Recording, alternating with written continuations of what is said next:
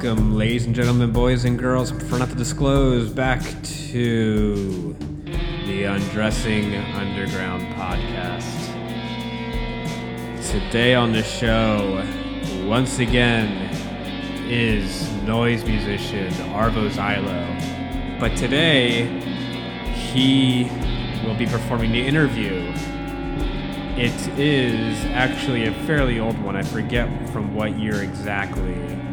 But basically, Arvo used to have a radio show in Chicago in the middle of the night on WLUW called The Delirious Insomniac Freeform Radio Show. And uh, I'll just read the description on his website real quick.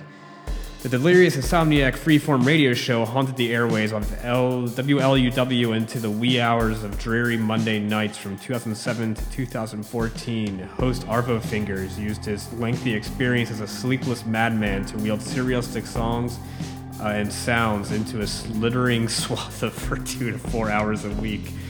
Delirious Insomniac harbored occasional interviews, virtual guest installations, ghosts, hosts, and radio art.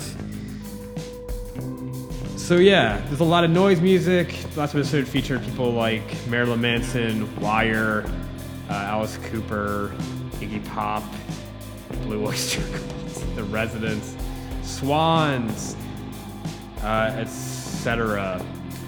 But today we're not playing any of that shit. We're playing one of his interviews with Travis. One word, one name, all lowercase. Sort of like Teller meets Bell Hooks and uh, he is from the legendary Chicago band Ono, who I will not t- attempt to describe, but I will read their statement of purpose as listed on travistravis.com, which is obviously Travis's website. Statement of purpose experimental performance, noise, all capital letters, an industrial poetry performance band exploring gospel's darkest conflicts, tragedies, and premises. Travis has lived an fucking incredible life. He's an am- amazing person who's done a lot of amazing things and just survived a lot of shit. And I couldn't be happier to present this to you. I wish I could present Arvo's introduction of it, but I accidentally recorded over our conversation about it, so that's gone. But real quick, I hope it's all right with their label. I'm going to quickly play the latest, uh, one of the tracks the latest Ono album called Punk, or Punks, which features, like most of the tracks on the album, Al Jourgensen of Ministry.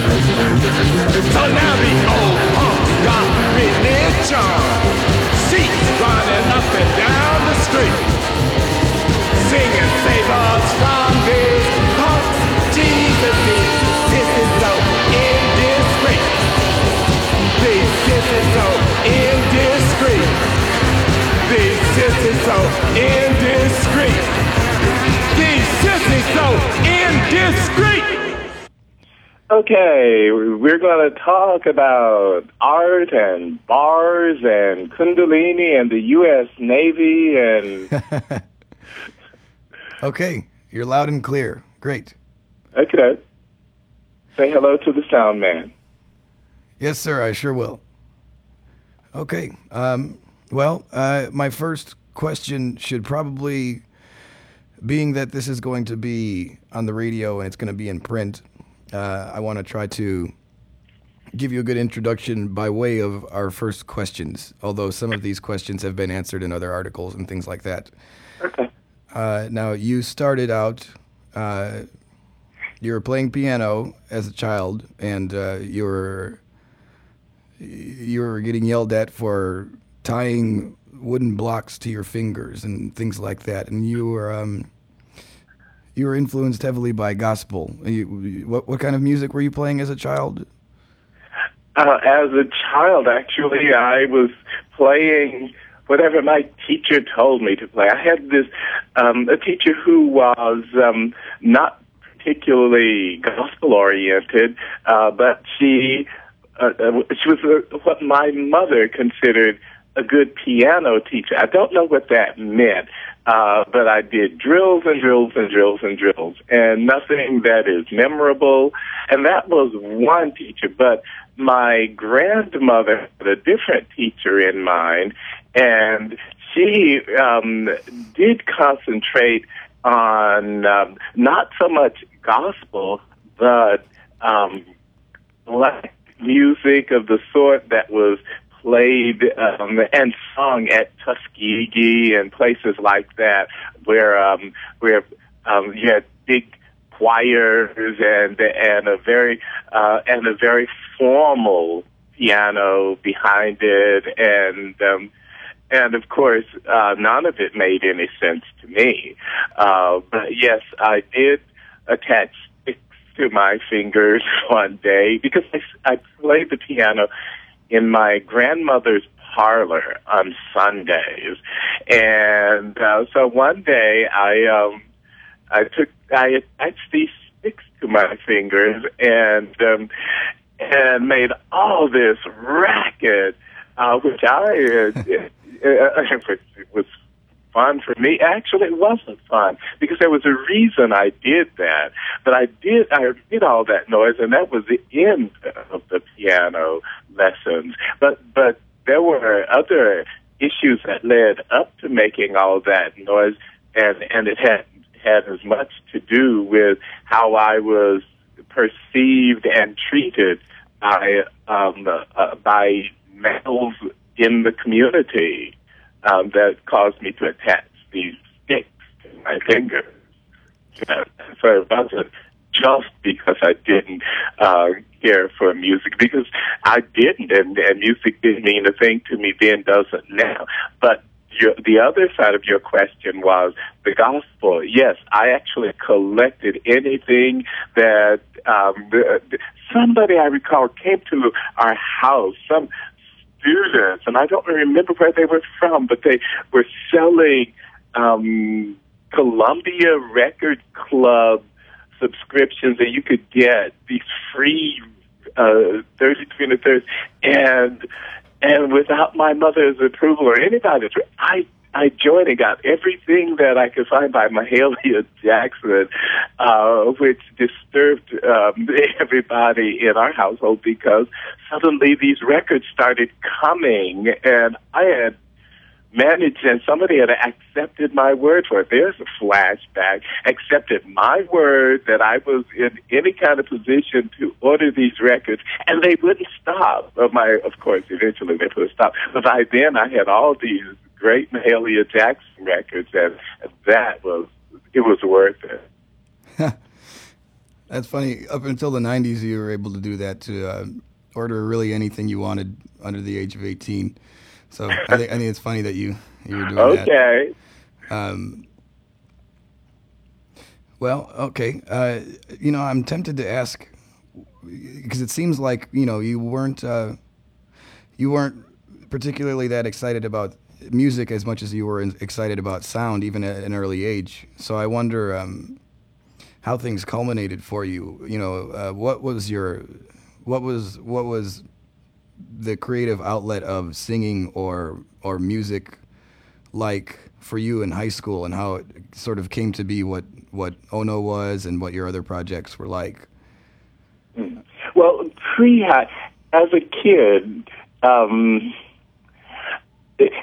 I had very early on. Uh, my great grandmother um, es- established this church and this little community called Carter's Chapel.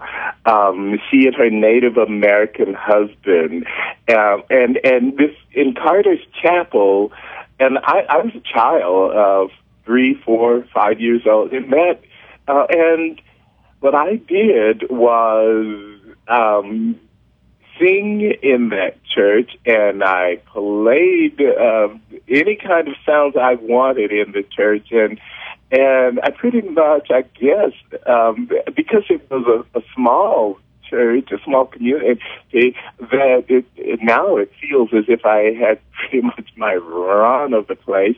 But they, um, in doing all these things, uh, it turns out uh, that they liked the way I recited, and so my teachers would have me recite at uh, Christmas time. They I, do uh, the night before Christmas in its entirety at the church and at the school, and and that was at on one side of the family in uh, Amory, Mississippi, and on the other side of the family up in Itawamba, which is much much smaller, not even 200 people uh, there even now.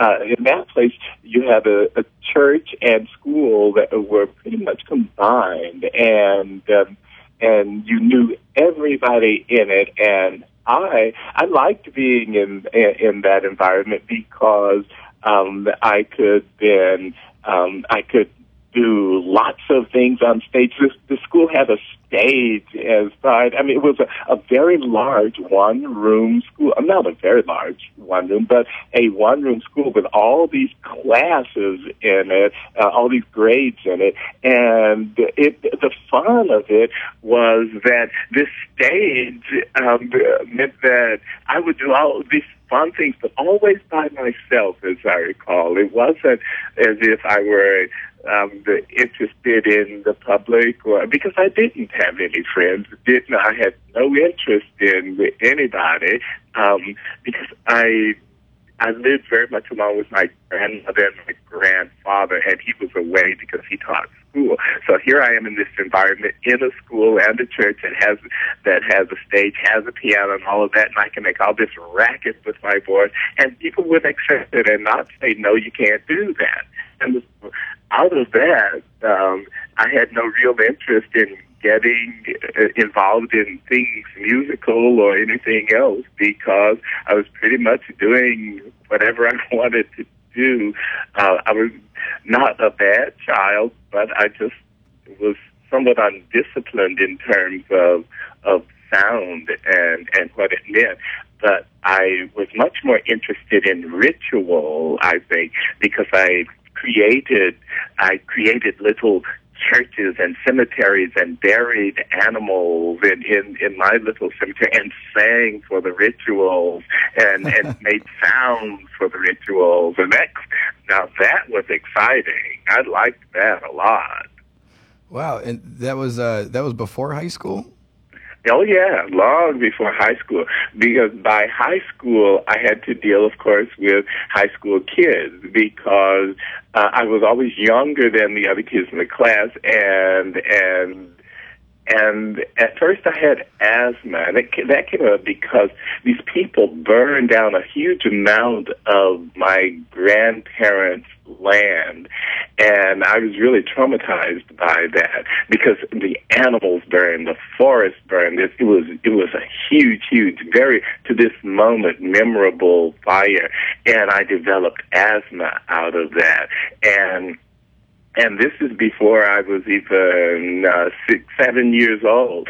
And when uh, after that happened, uh, and I had this asthmatic condition, these all the women in the community and uh, gathered and had this midnight ceremony, and um, and they're all dressed in white in in this in this church and they're making these sounds and it's they sound somewhat like um Gregorian chants but they're chants and chants and chants of strange origin. I'm not sure what they were. And then they fed me like vinegar and and and eggs boiled eggs and eggshells that were um burned and all of this, and I've not had asthma since then. All my it was a very strange thing that night as they did this, and they were doing their prayers and making all these noise over me right there on the altar,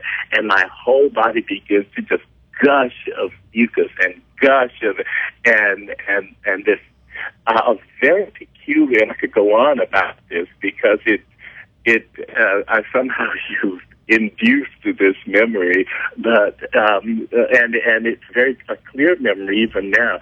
All of these women, and all in all in black women, all in, in dressed in white and white towels and and these eggshells and the smell of eggshells, the smell of vinegar, the smell of these plants and all of that.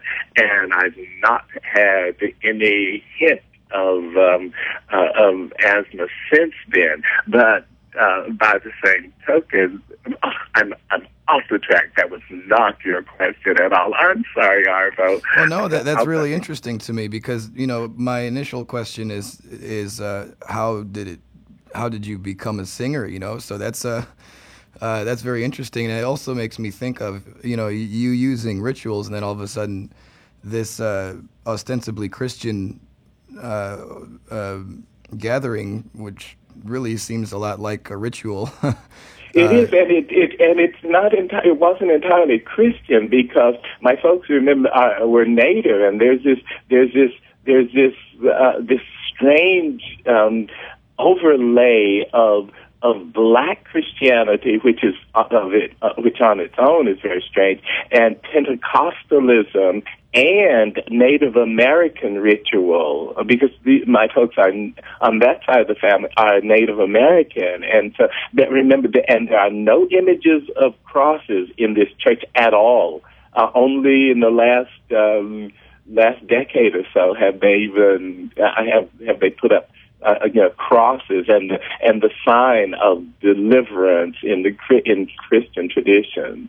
So, I'm sorry, yes, but that does. Uh, it's the ritual as much as anything else that I love, and I love Catholic ritual, for instance, um, even though there are some very strange, strange counterparts and, and, and underlays, um, the idea of the ritual and how the ritual makes you feel and, and when when I'm getting dressed for a performance, it is the the dressing is part of the ritual. You're uh, making this transition from one facet to another, or or playing multifacets, and and that for me is very exciting. It it it it appeals to me on on a level that I probably don't like to think about that much, but a level that I like to do because it thrills me through and through.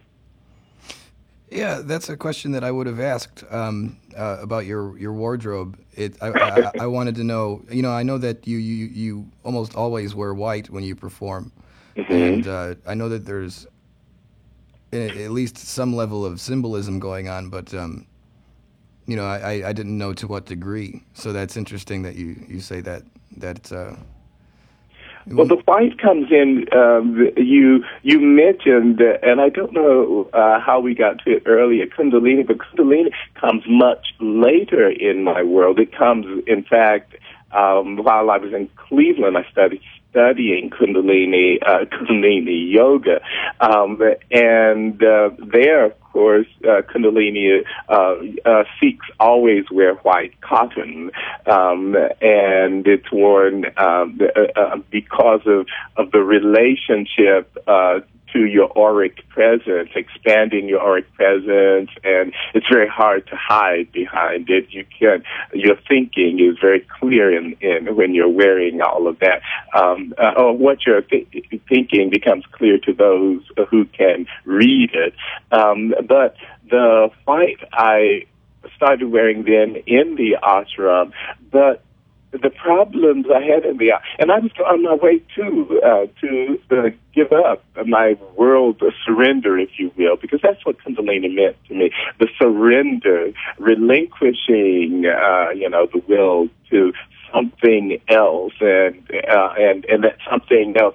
Kundalini uh, appealed to me very deeply um, uh, for a lot of reasons I can talk about another time. But the white, of course, uh, is what I was wearing when I came here on my way to New Mexico to study with Harbhajan Singh Khalsa Yogi Ji, and uh, and so realizing how it works in the light and and and and and the sense of of being able to not to conceal uh, when you're wearing white. Um, uh, it, it, great. Uh, it appealed to me, and that the way that white works on stage and in the light, of course, um, is important to me. Of course, it's not just the white, but um, but because of the way most stage lighting works later and and the and the harshness of it and how much else is working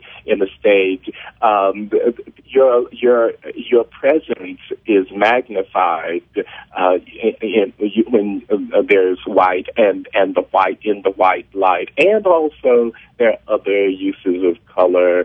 Um, um, but I I like to use those uh, when I'm, I'm outside, when people are un, uh, uh, uh, undisturbed by, for instance, the kinds of lighting that you'll see on, on uh, most theater stages, not just theater stages, but on music stages. I do, uh, I studied a bit about um, theater lighting, uh, just a, a, a tiny bit, um, but um, with it, of course, um, there it's a very different, a very much more emotional lighting.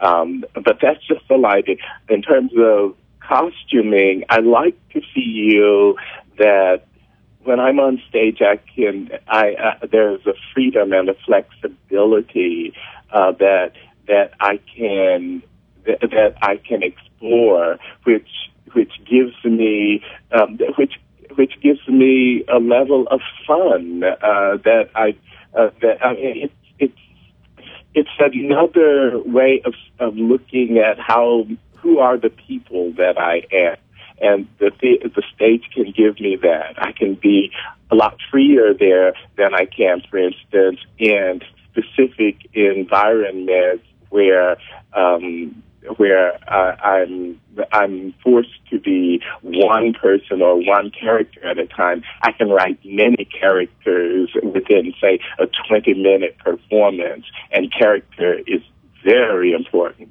to what uh, I do as Travis uh, or what I do as Ono. So th- that has a lot to do with uh, with the costuming. Another part of it, of course, is um, the, is the frocks that I wear. I love wearing incredible gowns, and I have hundreds of them in my basement. Not just gowns, but costuming um, in general. Um, but the gowns specifically because of of of, of what it what of what does it mean to the viewer to see this old black man there performing whatever it is I'm performing, but changing into that character through that gown and through those words and through all that noisy racket in front of you so that it allows the, the viewer a sense of, of, um, of concealment, if you will. Um, so, I'm sorry, I'm, I'm ranting. Go ahead. oh, no, that, that's, I, I'm satisfied with that answer. I'm, I'm glad that you were willing to elaborate. Um, but you know, there's a lot of things. There are a lot of things that are peculiar about um, the way that you came to to work with sound and music. I mean, you know, mm-hmm. I, I there are very few people that I've seen play a tabletop guitar. I, I hardly ever see it at all, and I'm just curious how that came to be. Things like that. P. Michael forced me. Um, I I love the sound of, of the lap steel, of course. Um, being from Mississippi, uh, you hear, uh, uh, you hear it in country western a lot. But of course, um, its origins have more to do with Hawaiian uh, music. But uh, when I got to Chicago on my way to New Mexico and and ran into Kathy Brooks via her mother uh, at the Northwestern University School of Law, where they did not mind if I wore frocks even then, yes, I have video footage of yours truly running around as a supervisor wearing long dresses at the law school.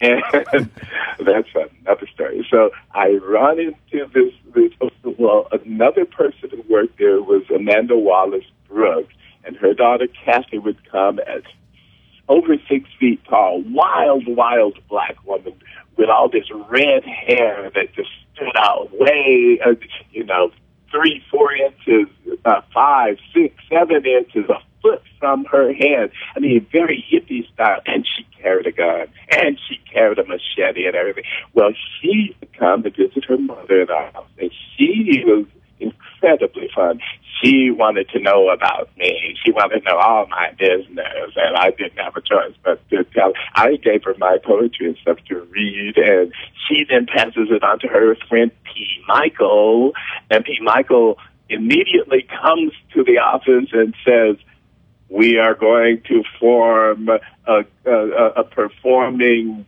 group to do this work. Actually, I was working on a piece called "The Nigger Queen," uh, which uh, it still isn't done. But uh, P. Michael decided he was going to do all of this stuff, and in January fifth, nineteen eighty, he starts the band.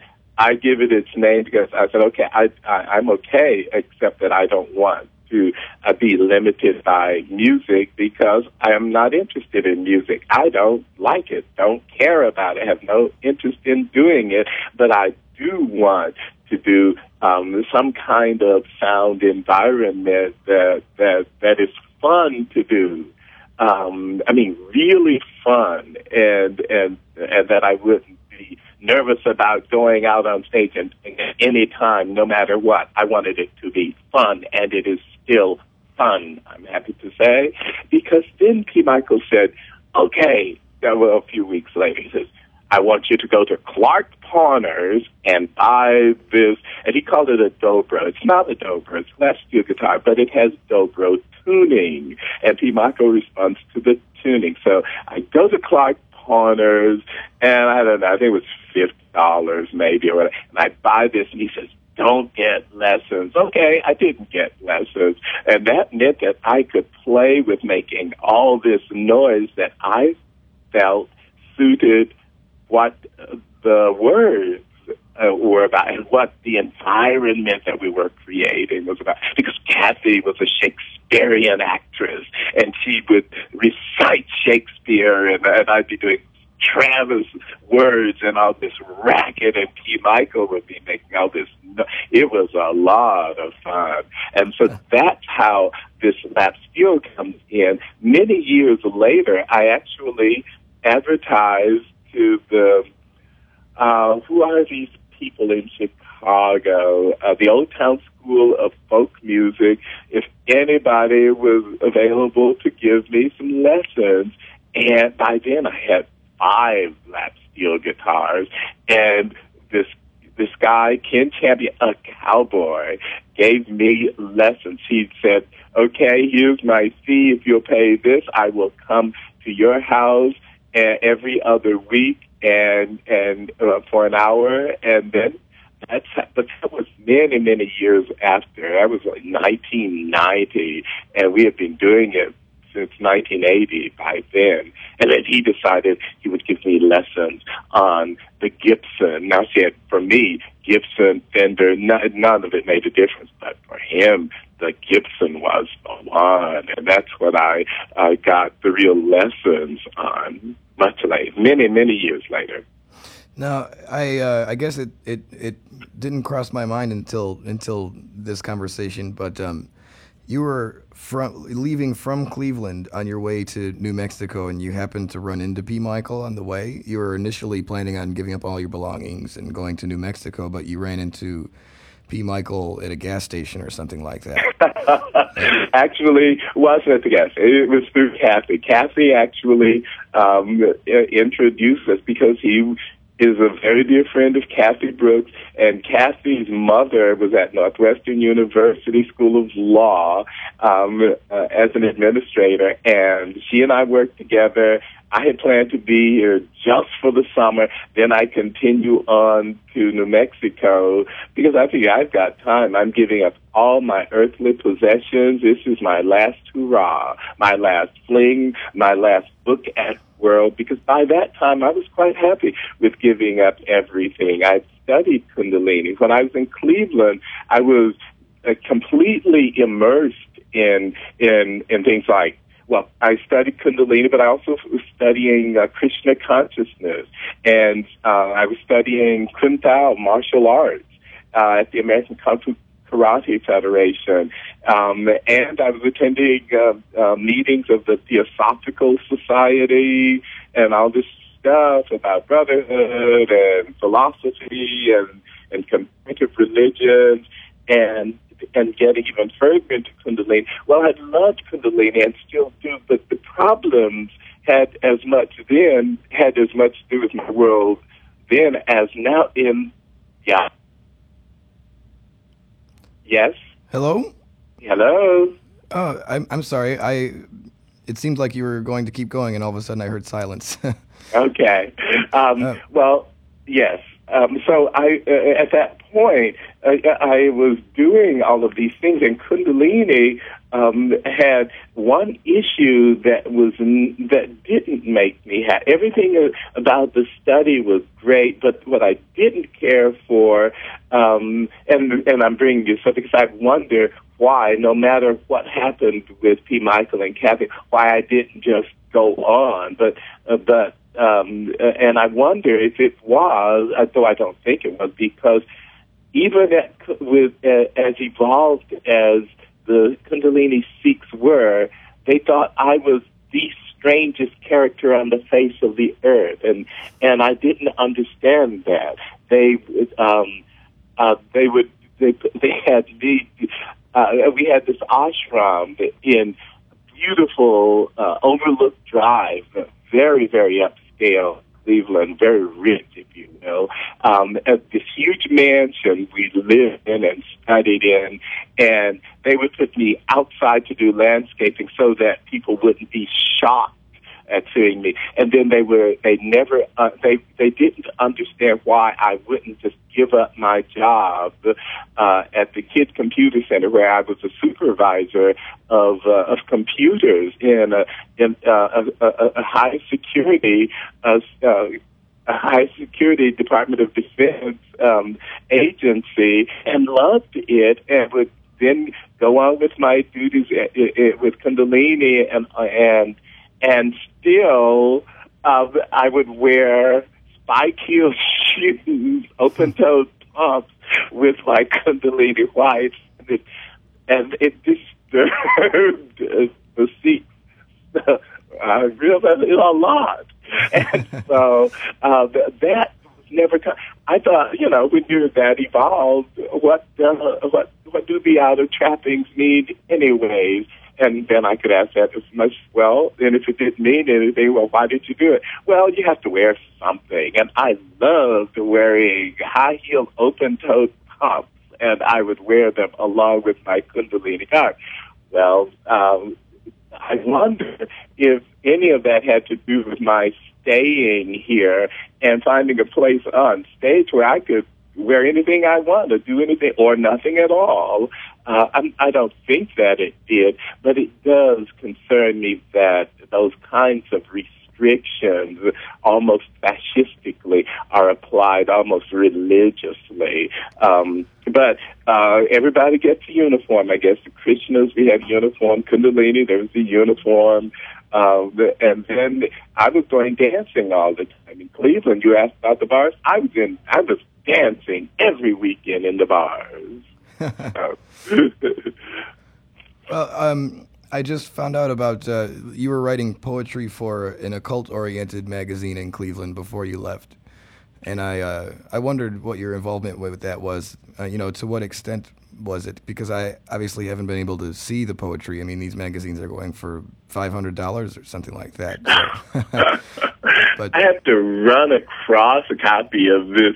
Um, I was answering somebody on Facebook last week, and wow, what pops up was an ad um, for the Cincinnati Journal of Ceremonial Magic, um, which way, way, way back. Actually, I wasn't in Cleveland then. Cincinnati, the Cincinnati Journal of Ceremonial Magic was just from uh, uh, Cincinnati, Ohio, but it was after I left, after when I was in Cleveland, I was doing a lot of writing, a lot of writing, loved writing, and I could perform the writing.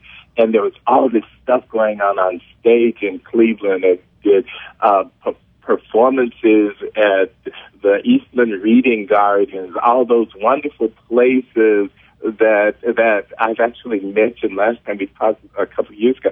Then, well, um, when I got to Chicago and and was still writing, I found this wonderful uh, occult bookstore um, on Clark Street, and I, I was attracted to it because it was such a strange spot. I think it's where the Guitar Center is now. It's right at Chicago uh, at Belmont Clark, and it was a very odd place, and I went looking in uh, to see, well, what is it they do here? What is the work like?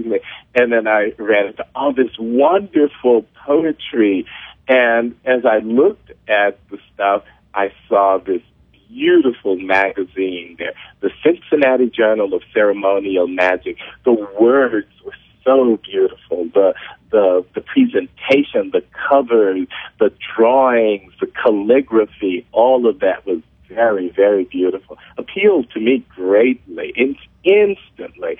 So I said, "Woo! I want, I want to see what this is like." So I bought a copy, and turns out it was either their first or second copy ever. And and they they asked for submissions, and at the same time, I was writing these what I considered very beautiful pieces. Actually, Ola still performs these pieces. This is 1977. I just arrived in Cleveland in 70, in Chicago in 76, and in 77 I'm up and down Lincoln Avenue, which is where everybody read poetry. There were a million coffee shops, and the Great American Coffee House was the place to read because the politicians would even come and hang out and read and and and Joffre Stewart and all those folks.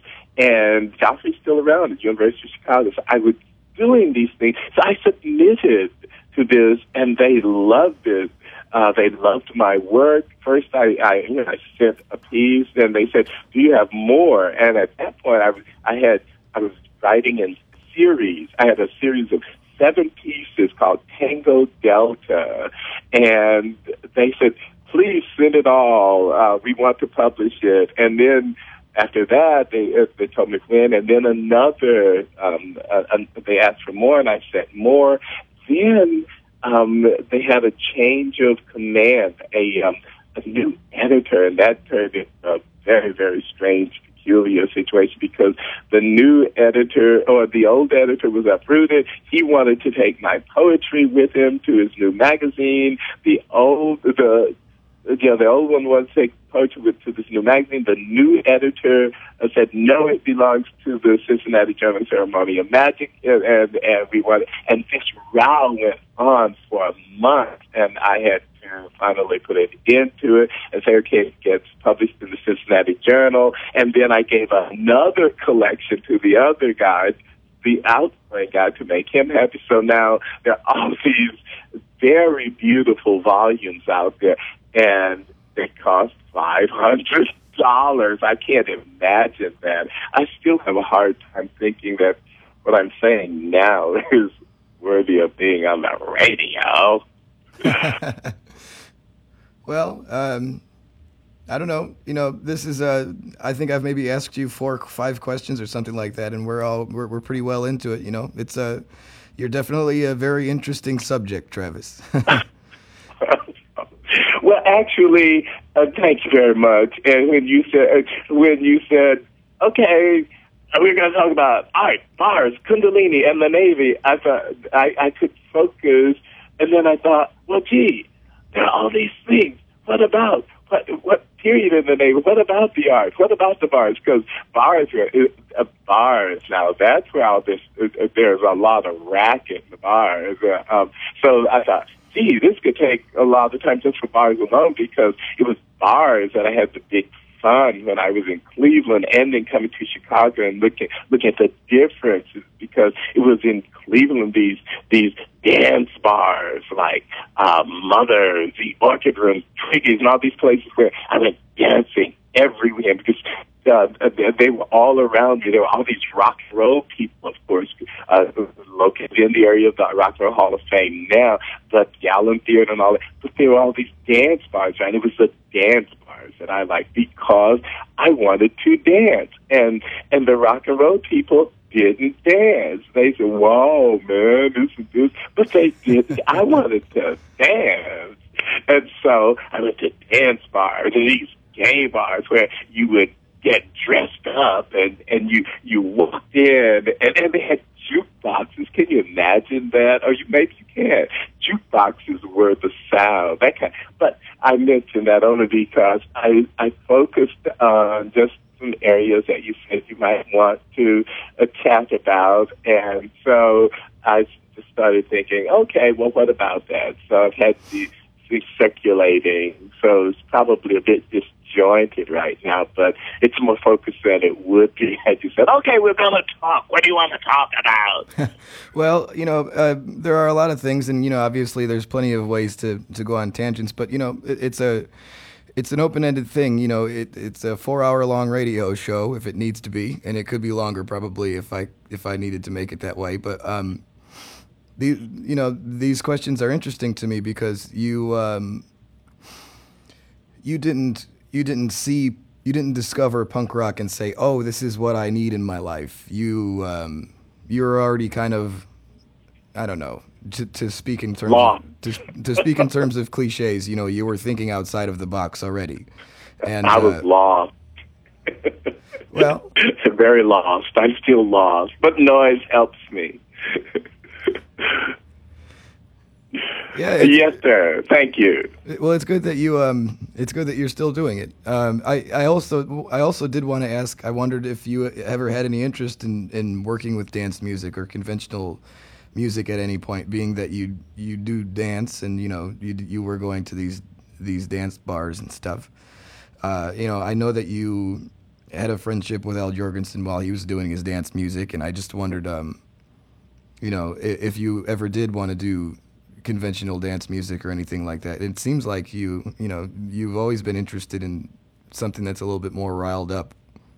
I have never wanted to do music ever. I have. Um, uh, I, I actually, P. Michael is really the responsible party behind what I'm doing now, and I, I would probably be in the ashram, but because he wanted to do sounds and environment that appealed probably to that same person I mentioned earlier who was uh, on the stage in Mississippi, and uh, or even in my grandmother's parlor uh, with sticks on my fingers. I mean, uh, that appeals to me. And once I got to Chicago and and and, and started via uh, Dean Louise Love at Northwestern University studying art, then oh my God, all of these possibilities open uh, to me that I had even thought of because I, you would never think art in Mississippi, of course, no such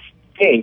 But once here and looking at, well, there's you can combine genres, you can combine these disciplines, and and have freedom and flexibility as much as you dare. Um, you pay the price, but hey, if you want to do it here in Chicago, is a place they'll people will let you do it. They will, and and and that is the fun part uh, for me because in grad school and undergrad, I was doing uh, overlays of sounds and and and it didn't matter how I made these sounds anymore. Um, and of course, that could uh, relate in a way to um, dance music. I'm sure that there are experimental approaches to dance music, but um, I just haven't had the time or the reason to think in that direction. Um, maybe before I'm dead, it'd be fun um, the use the computers that I have now and the and the Sonic uh, software and have some fun with it. But um, I, I, I, at the moment, I really need a lot of stuff going on. Stuff like the words that can be heard, the the sounds that are just easily measured, but have surprise in them and have elements that elements of hiddenness and concealment again.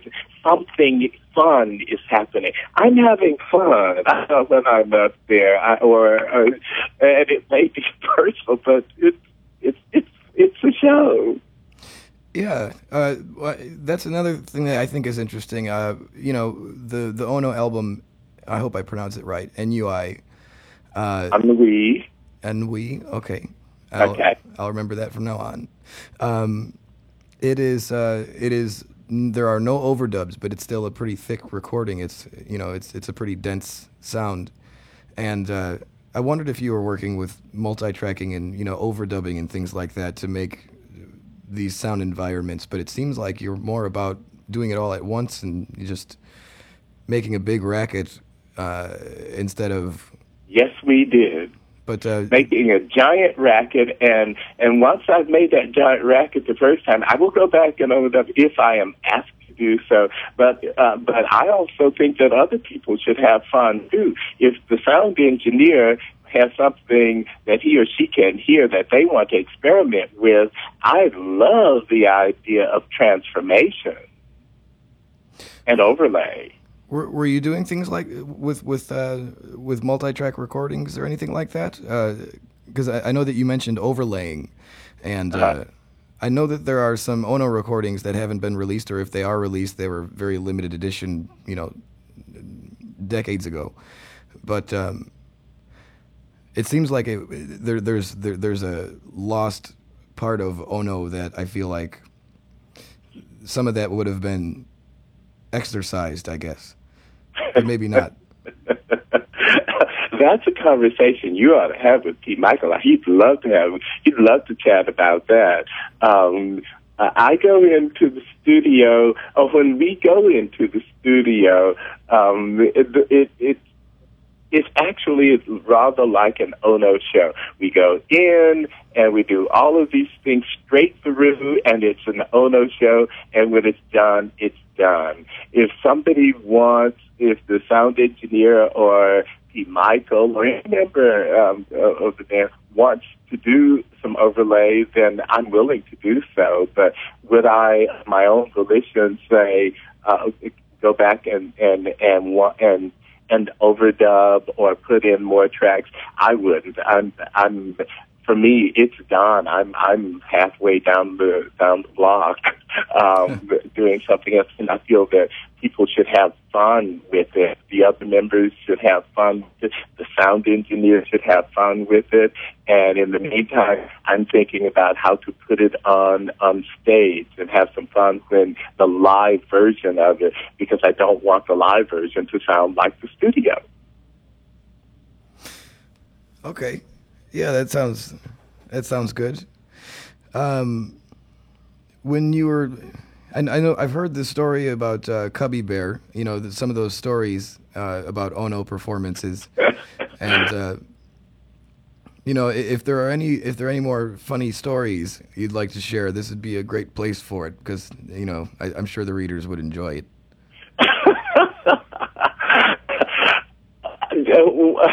I hadn't thought of it. I don't know. Funny stories. I don't know. If do we have any funny stories? My world is. Um, I'll have to think about that because um, offhand, uh, it's been a long, long 1980 to uh, 2011. So, in uh, what is uh, funny now is you know very often funny in retrospect, and the the great uh, meaning that you can look at at tragedy through a, a comic eye. But um, I haven't. I guess I've been along for the ride, um, and and haven't thought of of uh, and haven't looked at the experience uh, in the same way, say, uh, um, your reader or viewer might, um, because very often I will do or go wherever P. Michael says do or go as long as it sounds like it's going to be a fun venue. And sometimes those things get very strange, like you get to places and, wow, the lights have gone out and it's in the middle of winter. Oh, well, Ono's still going to play because we've got candles that Travis was going to make this huge altar out of. And then, of course, there was the time when we had candles and created the altar for a film up, uh, in fact, where Enemy is located now. Created this giant altar. It was so beautiful. And I you all these candles and white lace everywhere. And the wind came through the window and set the lace on fire. and, I, and and it's all caught on video. Of course, we put it out, but uh, but I mean, there we are having this like it's like ritual. We've got mannequins and these candles, and it's all going, and then suddenly, bam! There's fire. it was so weird.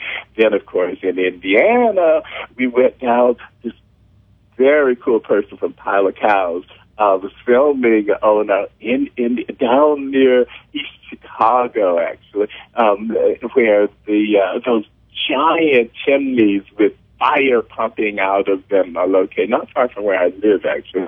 And, and he wanted to re- to film us, and we, of course, said yes. We are down there. We go filming, and and all the fire's pumping, and it's I mean, it's very toxic and all this.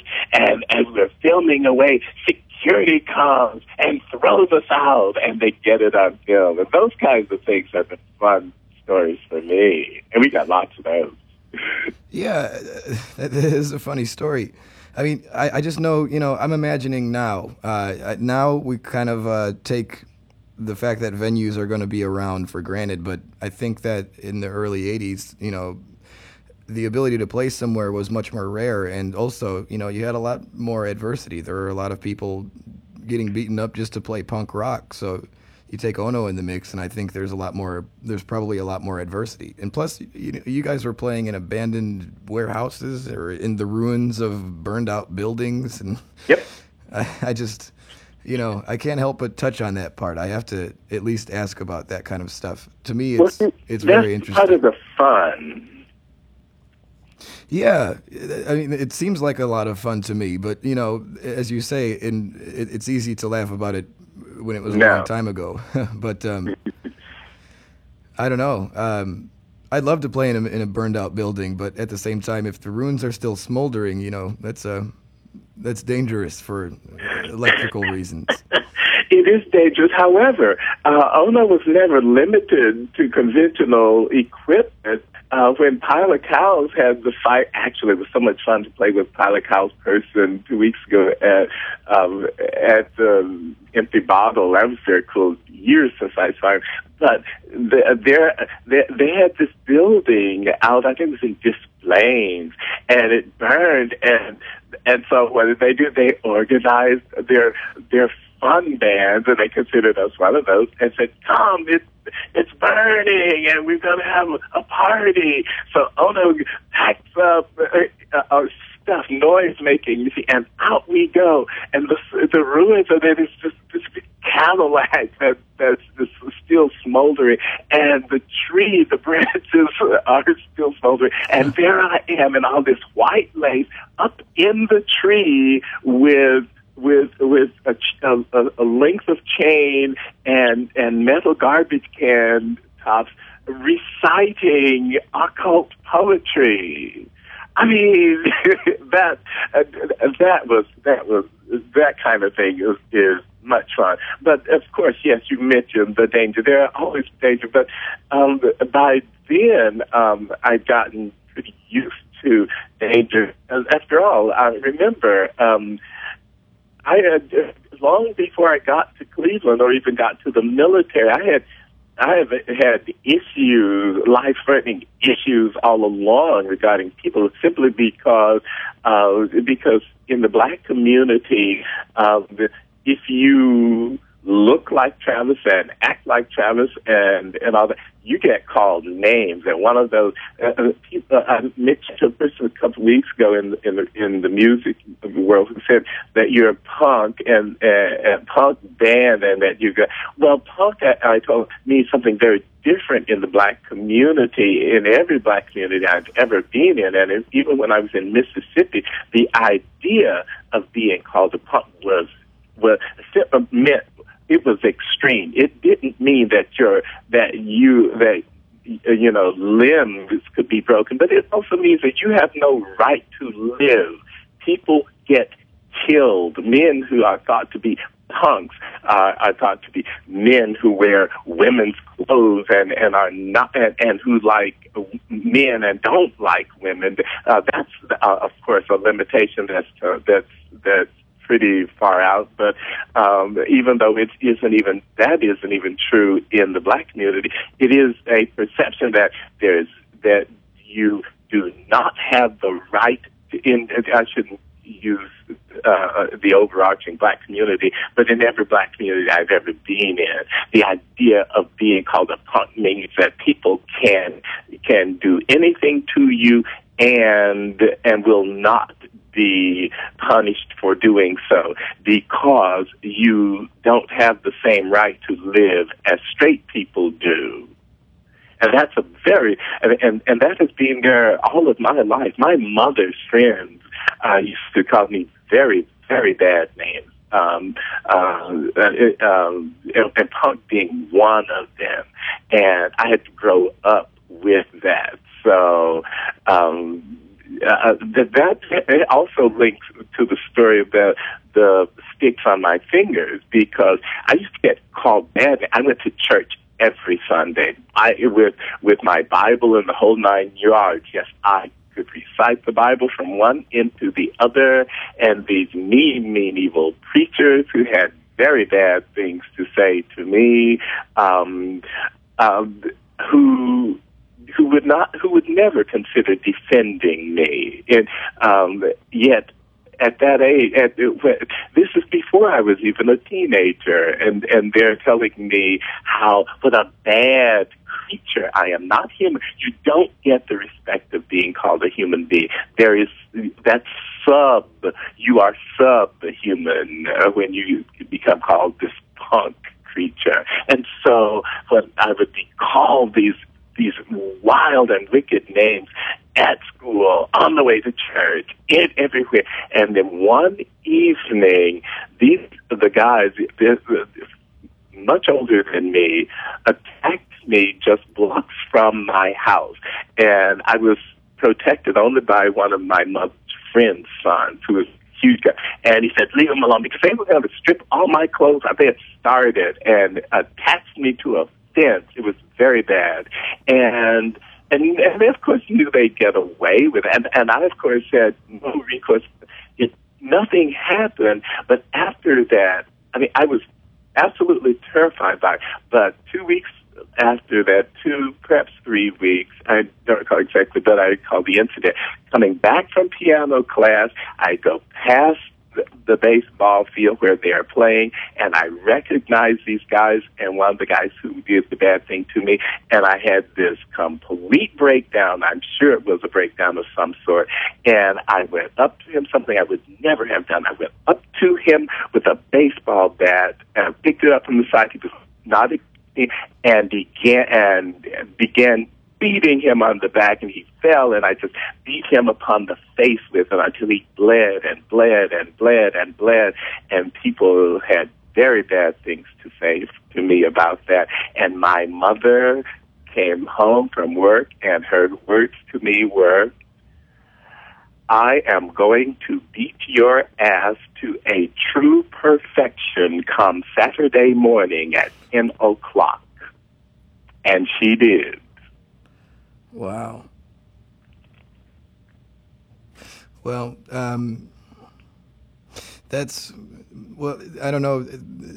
For for good or ill, you know, there's uh, the something that is really admirable about you is is a sort of dichotomy where you're a, a very free spirited person, but you're also a very disciplined person, and it's it's it's very rare to see that. You know, uh, I was going to maybe ask you about how that how that worked with you in the service, but maybe I I don't want to be too prying now that I've heard that story.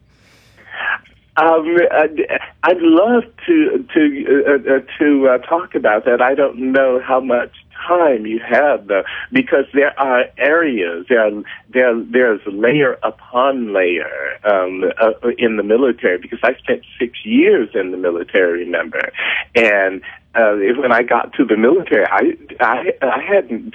I remember when you have a high security clearance, they do big background checks on you and all of that. And even after my background checks and and my security clearance had cleared and all everything, I was pursued for six years because uh, the Office of Naval Intelligence uh, wanted to convince me or themselves or someone that I had committed sodomy at some point in my life, and they never found any any any any person or any any instance of this. I mean, um, but and of course I couldn't have. I had not, but they were convinced and and I, I'm not. I don't know who tried to. I think communication. In communications, of course, you have to have security clearances. If you have the security clearance, you have uh, um, you cannot be thought as being queer. You can't be thought as being. Uh, uh, I think.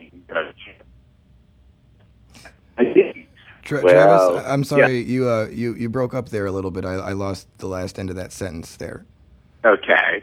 Um, uh, uh, if you have a high security clearance, you are not um, going. Uh, you can't uh, keep. You can, actually can't get it if you uh, have a record, or if you're queer, or if there's any. Um, if there are a, a number of factors. However, uh, for reasons for for reasons that I have no clue the military, the U.S. Navy did decide that I had committed sodomy. They never found any any any person or any instance of it, but it meant that I went through years of lie detector tests. It meant I went through years of being followed. It meant over and over and over. And ultimately, I said, you know, I love being in the military. I I had a great time. Love the military, but being followed and being and and getting lie detector tests about sodomy over and over and over again was was untenable. Um, especially since it was something in Mississippi you would never even say the word sodomy, and I, and, and I just when I was 17 years old my mother signed, um, and I got we got these papers in the mail, um, and and they said um, it was really weird. The papers uh, when you joined in 1963, the there was um, uh, there was uh, uh, the Department of Defense sent you this batch of, of papers, and at the bo- the last few questions were, "Have you ever um, engaged in unnatural carnal copulation with another person of the same sex?" And and and and and, and you have to answer yes or no. And oh, but the person of the same sex, penetration, however slight, uh, is sufficient to complete the offense. Is this great phrase I never forgot? Love that phrase. Penetration, however slight, is sufficient to complete the offense. Yes or no? Then the next question: If your answer was yes, were you the active or passive partner? That's how, that just totally freaked me out. I joined anyways uh, because, hey, I was 17. I wanted to see the world. And boot camp was great. Got to, and went to A school, got my security clearance, went to school, had great, and then I get my choice of duty stations, go to Cuba, and on my 19th birthday, I get called for a full day of interrogation in which my body was strapped in with wires and cables, and I was they tried to force me, or a single man, uh, I remember his name to this very day, what he wore, what he smelled like, and everything else. And he tried to convince me that I was a sodomite. The word sodomy over and over in different contexts. Have you ever, did you not on this date or that, over and over and over. And all these machines are around me and they are gauging my response. This went on a full day. And when I got back to the barracks that night, six of the communicators I was close to disappeared entirely. They have never been heard from since. Their beds were turned back, their lockers cleared out, their names removed from all records, and imagine how that made me feel. It was like that. Wow. Wow. Uh, did, did you did you see battle? Were you, you know um, were you on the front line or anything like that? I I did not, um, but I did see. Um, I, well, I shouldn't say uh, no. Uh, I was not engaged in direct killing of human beings. I was trained to do so, uh, trained to kill in Cuba during the, during the Dominican Republic conflict as part of that, and. Um, and and and the reason was, as a communicator, of course, your first task is to make sure that communications lines are clear, um, and and and so you get training in in weaponry, which I loved. I you know I had I kept my gun absolutely oiled and clean all the time, but. Um, but, but most important thing for me was my purpose, and my purpose was as a communicator to make sure that um, those her out there in the in, in the line of fire uh, were protected by good communications, and and and I and and I liked being in that role. Wow. Well, uh, a question that comes up from that is, uh, you know, I'm, I'm not a very political person, but I wonder uh, what your stance is on gun rights. Would you say that uh, you know everybody should have a right to bear arms, or do you think it's a bad thing? Well, the the Constitution gives you the right to bear arms, and so I uh, I do not speak against the Constitution. Um, there are a lot of things that the Constitution gives you the right to do that uh, we have to do. I haven't. I, in terms of my uh, a personal opinion, I haven't formed one, and I like being in the position of being um, being a writer who can observe and not have to take a stance. However, I have been very close to people on several sides of of, of that question, and one uh, one person, uh, a lawyer, um, uh, who who uh, whose lectures I I never miss when he speaking publicly because it's a scream.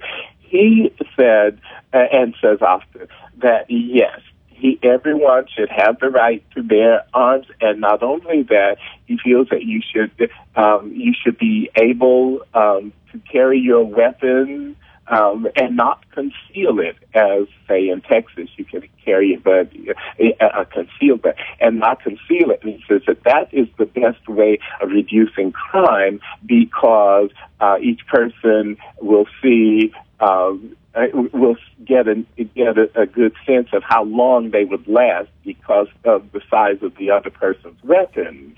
Uh, can, when they can see it, I mean, and when and and and, and I have uh, I have a lot of trouble with that, of course. But at the same moment, we don't know at this point in history why do people carry weapons? Um, uh, as a black person, I am uh, I am even I'm much more appalled that that black folks do not understand um, that that the revolution uh, goes on without them. What can you do? How can you advance thinking uh, without weaponry, if you don't believe that there should be weaponry, how can you advance uh, America's thinking without the use of that form of force? How many ways are there to get your point across? Do we really understand language? And and with uh, and the amount of cynicism um, that that that I see uh, around me, uh, I find intriguing because people are doing a, uh, and being the very people that the new world gives them the right to be. So if they're killing each other off in droves with their concealed or unconcealed weapons, this is the world that we have created, but we continue to create that world.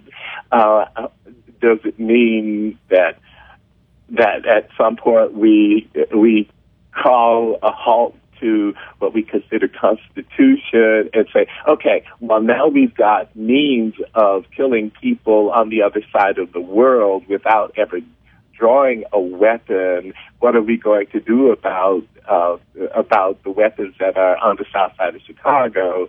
Then yes, those conversations uh, will happen, but I think they only happen when people really want them to happen. And uh, and and then I should I need to define well then what people uh, make those decisions. Um, we we we we might get uh, we may think that art is not political, but all art is political always, and so um, so there are ways of carrying your gun without having weaponry and bullets. You've got you've got words, you've got sounds, um, uh, you've got all this racket. You can ask, well, what kind of sounds do veterans make? What kinds of sounds do people who have fought wars make? What is it they are trying to say? What do they have to offer? What do they have to share with us? I don't know. I have no sense of that. Um, and and would I would I carry guns if I had if I felt I had reason to? Probably not, um, because simply because of the the deaths that I've seen and. Um, and and it does mean no good, of course, to talk about how how people die and and and and the fact that mothers uh, for every person that dies, there's this mother who grieves, and do we not identify with with mothers and women, and what is the relationship that we share with women when we say that wars should go on in the traditional sense? I don't know. I uh, I think that uh, on one level we will do what we will do. That seems um, uh, that seems non-philosophical because that's what always, of course, happens. But do we? Is there something that we want from what we do, and can we define it over, say, short terms, and then advance the argument say five years down the road or ten years down the road. I guess it's somewhat like marriage. should you be married forever and ever and ever and ever? Well, is marriage a natural state? No, it isn't. But then um, it's a sense of order. Um, there's there are so many facets to it that in the end, it for me is better to be able to observe it and and find my own peace within it. Um, and although I haven't found that peace within it, I'm just having fun with what is happening. Yeah, I think that's a great way to look at it. Uh, I have a, as I said, I, am also not a political person, and I've I've been trying to think of ways to explain this because uh, if you say you're apolitical, then it must mean that you're apathetic. So, you know, yes. I, I don't typically feel that way. I just don't think that I'm particularly inclined to be, you know, an activist or someone who can uh, protest and really change anything. Well, maybe you don't see yourself that way, but I do. When I see your your show, such as the show that you did um, at in, in Columbus, Ohio, uh, or um, the show following that uh, here in at the theater, the Viaduct Theater, highly political. Huh. Well, I, I, had never thought of that. Uh, the idea of something being political, uh, I always think of you know an outside force. Uh, for me, those those things were, were just basically personal, more about. Uh, I guess you know it, it is a political it is political in a sense, but um, I think in terms of um, environmental issues and uh, you know societal concerns that uh, I'm gonna be who I am, uh, regardless of you know. That's I, talking to people who are politically involved in a in a lit- in a more literal sense. Uh, mm-hmm. I have a I have a difficulty with that. You know, um, the, talking to the people who will tell you, you know, uh, if you're not part of change, you're part of the problem and stuff like that.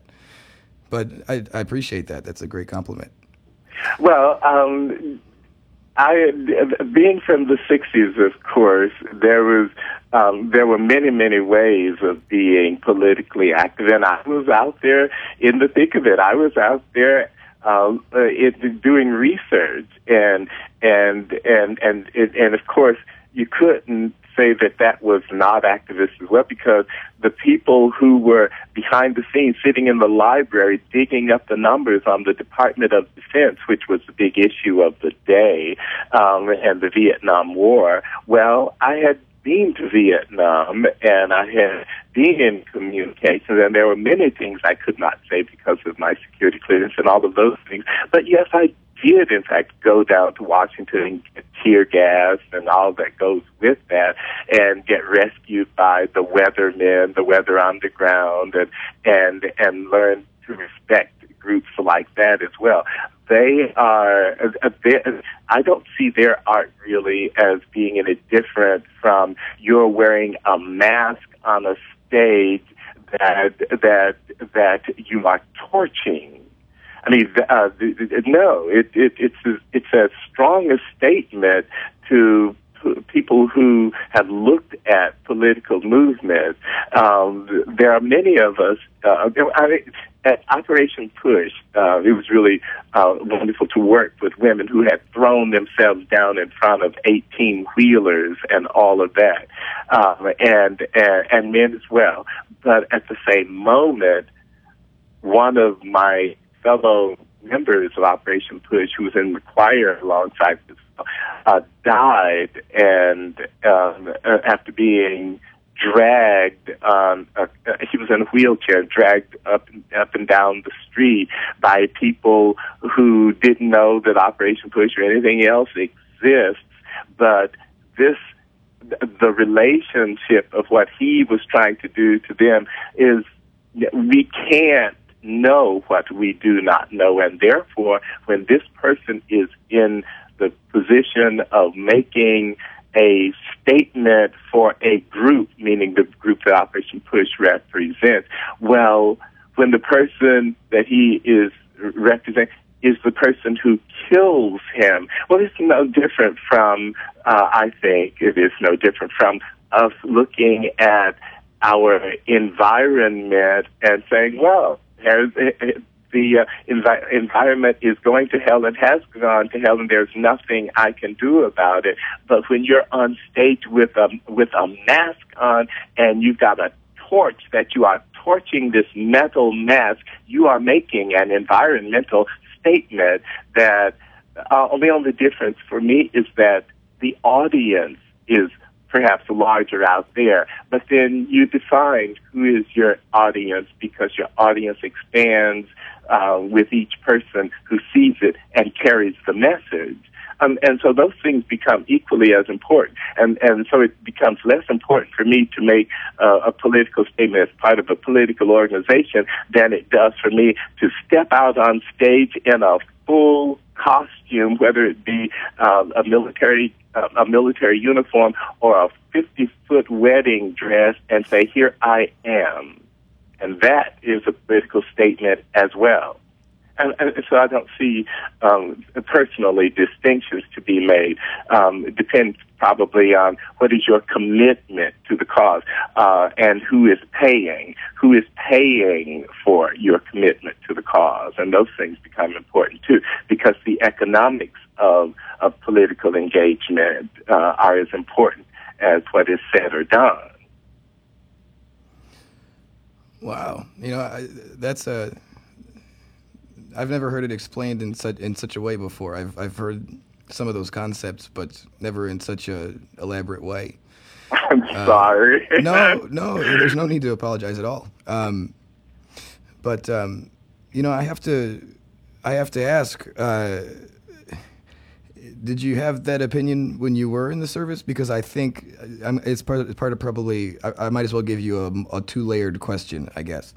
Because uh, I honestly, I imagine you, you know, in your in your military uniform and like wearing women's underwear or something just to stir things up, and like you know, just to, to, to think about, a, even if it's not your particular fetish or anything like that, right. but just to uh, to to contextualize a conversation that you would have with some other person in that in that environment, and uh, you know, it, it's it's somewhat inspiring to think that you draw those conclusions from more or less from some of that experience in, in the military. You know, I.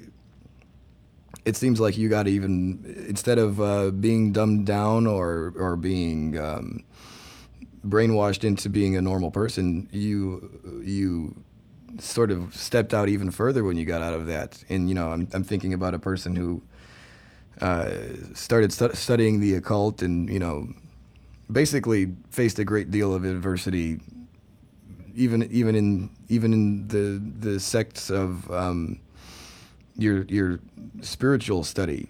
So I'm just thinking about how that how that happened. You know, you you came out of there and started started studying the occult out of out of military you know experience, and I'm just that wow. that dichotomy is is is really interesting to me and I've never given it a thought. I mean, you and it sounds good as you're saying it. Uh, the, uh, strangely, it's odd.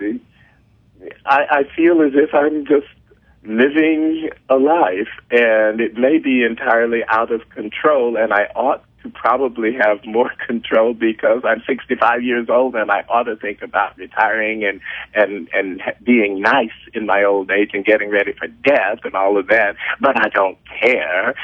But, back to your question, um, uh, when I was in the military, I can't. I I uh, no, there was well. Uh, let me think about that for a second. As you were mentioning, you in the military, in the military, um, I was pre- I was pretty outrageous. Um, at once I got settled in, uh, and it took um, it took just boot camp. It boot camp. The night I arrived, I was in from 1963 to 1969. Very formative period in American history. Get to boot camp the very ne- uh, early in the morning, like one, two o'clock, or something like that, early in the morning, five o'clock reveille, meaning you're there, you just got in, and you just got you slept, just just it hasn't had a chance to get a, a shower or anything else because five o'clock is going to come so soon. They tell you five o'clock you're going to be up.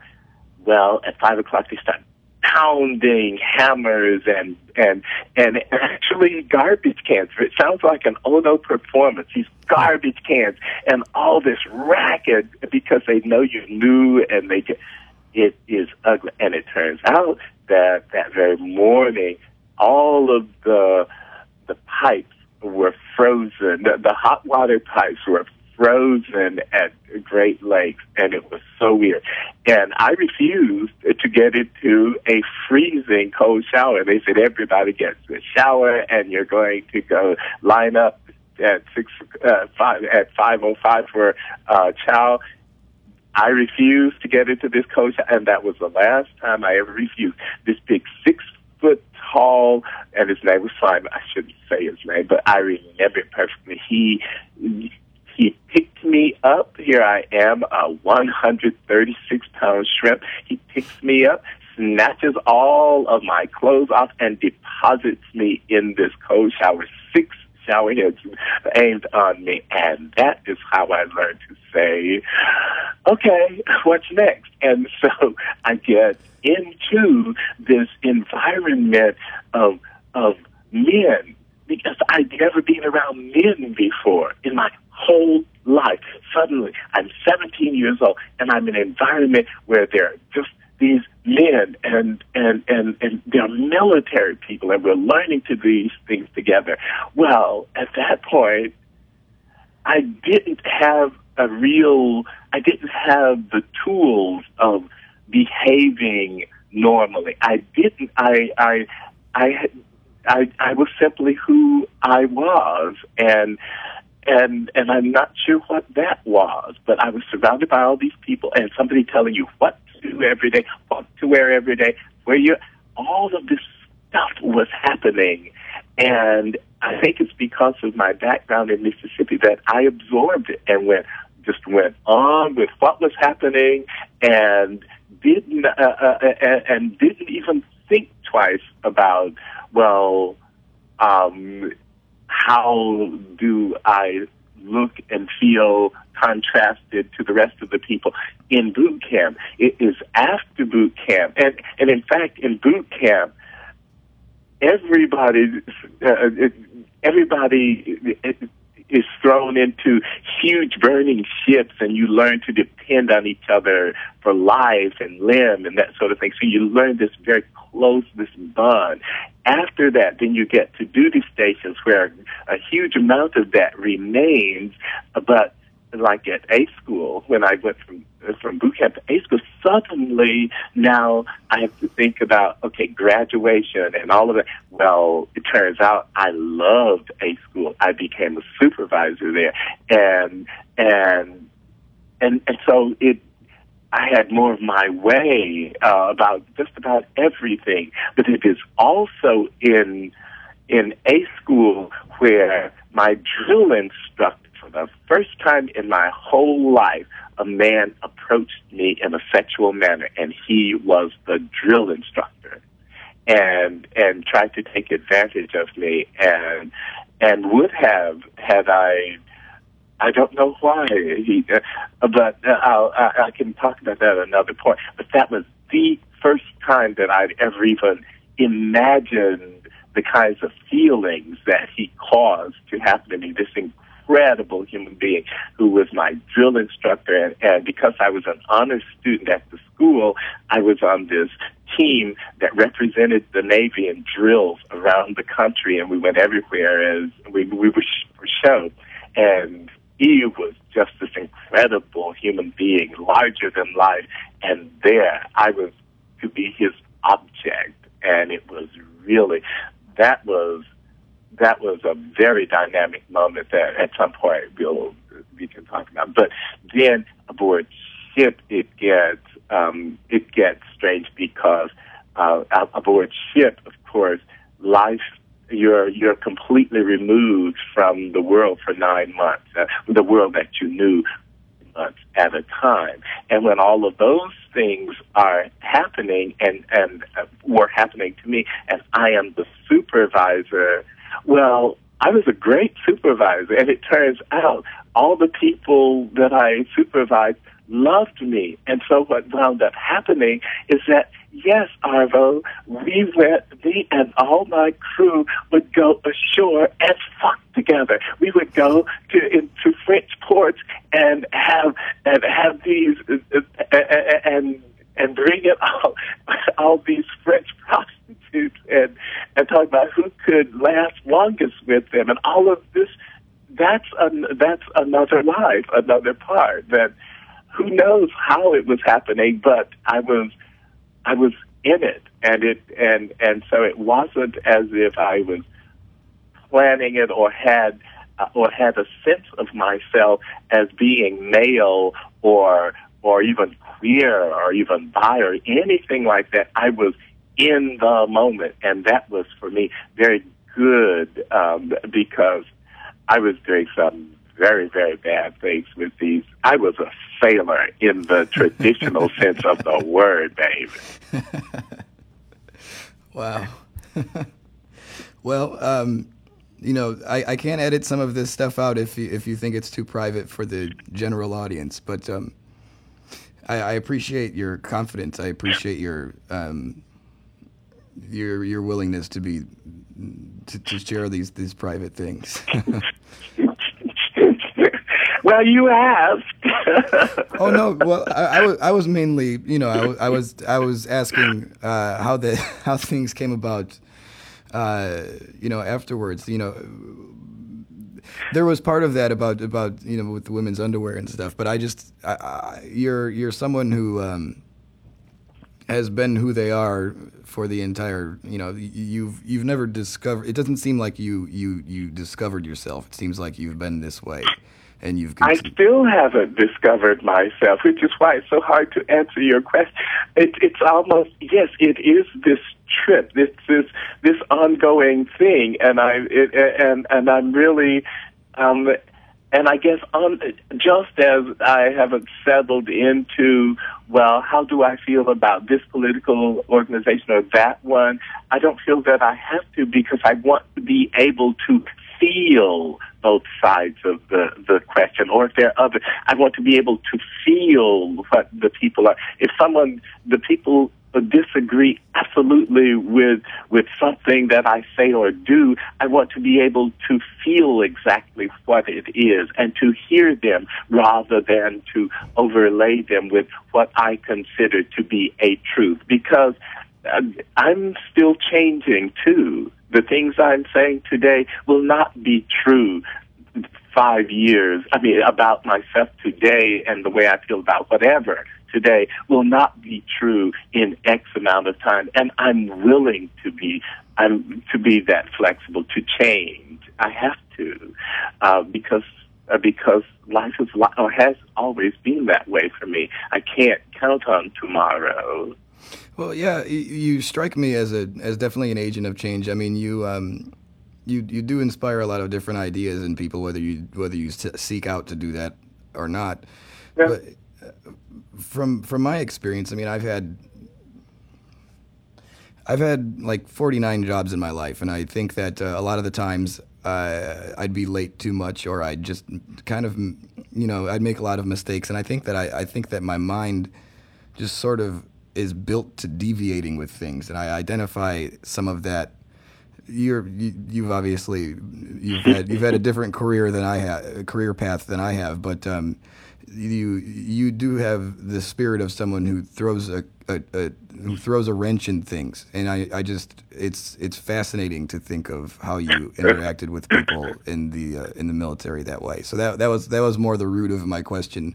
Okay. More so than uh, you know asking you if you were wearing specifically women's underwear or anything like that. But, oh well, I, I did. I took. I didn't take question. However, um, had I had I had I any clue it, that it was easy to find them, I'm sure that I'd probably. I ah, I don't know. I oh, I love the feel of good fabric against.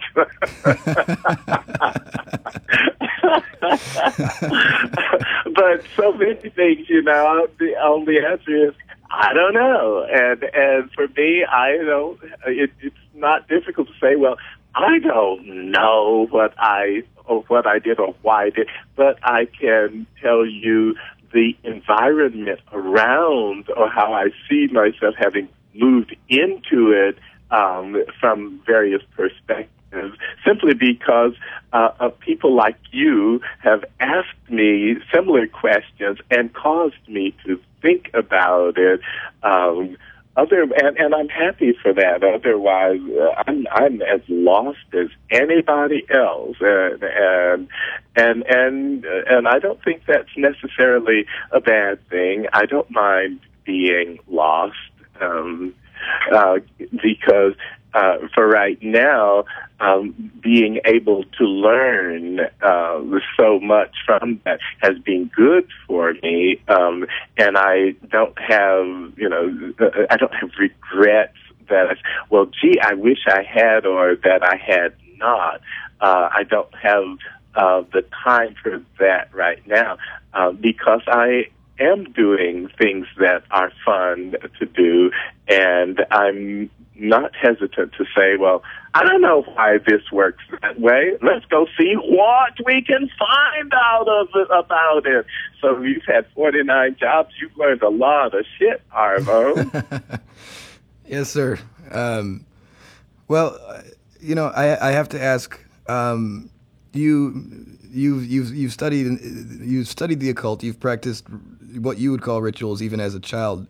And I have to ask, um, were you did you have the desire to change the situation around you, or or was it more of a uh, a personal dialogue with yourself of just discovering different concepts and uh, how they relate to the outside world? I mean, you you seem like someone who is very adaptable. So uh, I wonder, you know, do you believe in, in magic? Did you want to pull strings on on your outside uh, on your on your personal situation if you're uh, studying with with if you're studying the occult and if you're uh, you know you're writing in these magazines and I don't know to what extent your knowledge was. It could be strictly for poetic reasons that you're you're reading things like that, but. Um, I you know I think about somebody uh, getting out of the military and and sort of diving into that stuff, and it's uh, it's curious. It's it, I'm really curious what your perspective was and what your uh, maybe your uh, what you expected to get out of out of that was. I didn't. I I didn't have a perspective. I thought uh, when I went to when I when I started looking at uh, the occult writings and such, it just fit what I was already doing. Uh, the ritual and all of that.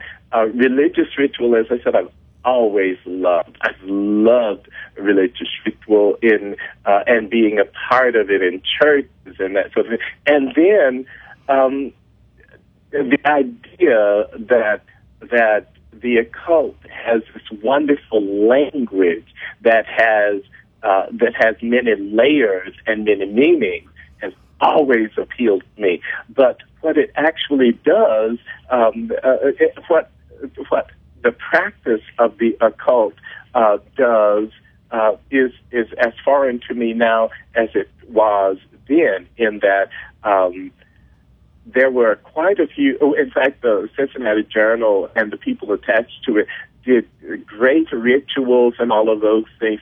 Uh, what were what the outcome of the rituals were intended to be, I did not know. Was not at all interested in. I was interested in well, how can the words and the images in the words transform me, rather than can the um, what would be the outcome of of um, of uh, say uh, rituals uh, uh, at New Year's Eve or rituals in various parts of the country, um, of parts of the world actually, because they were they were literally everywhere. Now, uh, at the reason why I think the that I was not as interested in causing phenomena, if you will, uh, is simply because I've always had phenomena around me. Um, I mentioned just briefly um, the event at this church. Well, um, uh, when when when I was asthmatic, and that for for me that was phenomenal in the sense that that whole ritual and the result of all of that. Um, and I was very young. I'd never gotten over that. Would I try to create such events uh, in other environments? No, because I don't. I am not committed uh, at this point. Would I uh, later in? Who knows? But also, I see a path between my my study in Kundalini and the relation, and because I was studying Kundalini, uh, reading with the uh, with the Theosophical Society and with various other groups, and not the least of which was Kung martial arts. I mean, and and, and all of those things should be seen as as uh, as one whole for me, rather than say just the occult, because I see them all fitting into my interest of the day in what I how I was defining my world. Once you get out of the military, or once I got out of the military in 1969, well, the the world is is all in all a very boring place uh, when you don't have a uh, a theater of war or or some some extreme and exotic place that you have to be uh, that you have to do something very specific in and that you have uh, a, a communications task in or that something that isn't related uh, to the military and international affairs. Well, if you're in an ordinary city like Chicago or Cleveland and you're back from six years of that, what do you do to make your life interesting? There really isn't that much reason to live in an environment unless you give it a reason. Um, uh, and and what kind of reason then do you did I give it? I um, I wasn't thinking of it at the time, but I went back to Akron University. At Akron University, um, discovered that, geez, I'm very bored here. I'm very, very, very bored here. Off I went to Cleveland, Ohio. And then between Akron and Cleveland, I all these things, these 1960s people are now transforming themselves. And I run into this, this this music community and these insane people in Cleveland who were doing um, the, all of the the people talked about years ago, the Peters and the and and and and Crocus and all those folks are in the in the neighborhood and on on the weekends you're going down the road dancing. So all of that gives me a reason for my life. It gives me excitement and interest in my life. And it is that personal. It was not meant to be, well, I need to become, uh, and very often military people do this. I need to become a responsible citizen. I need to get this degree or to do that. And people do that. I did not, and I don't know why I didn't do that. It's, uh, I mean, very irresponsible on my part, yes, because I could have gone directly into schools and done lots of incredible, wonderful things, but I went to school and still got immersed in all the madness that was going on in Cleveland and going to anti-war rallies. And remember, I'm immediately out of the war, but still now I'm going to anti-war rallies in Washington, D.C. and places like that. Well, then it is logical then for uh, on for on some level for me to then get involved in in Kundalini because it's it's this wonderful uh, wonderful yogic. In fact, all yogas are based in Kundalini, and the the idea that I could could learn surrender and that is what Kundalini is at root about surrender. Learn surrender.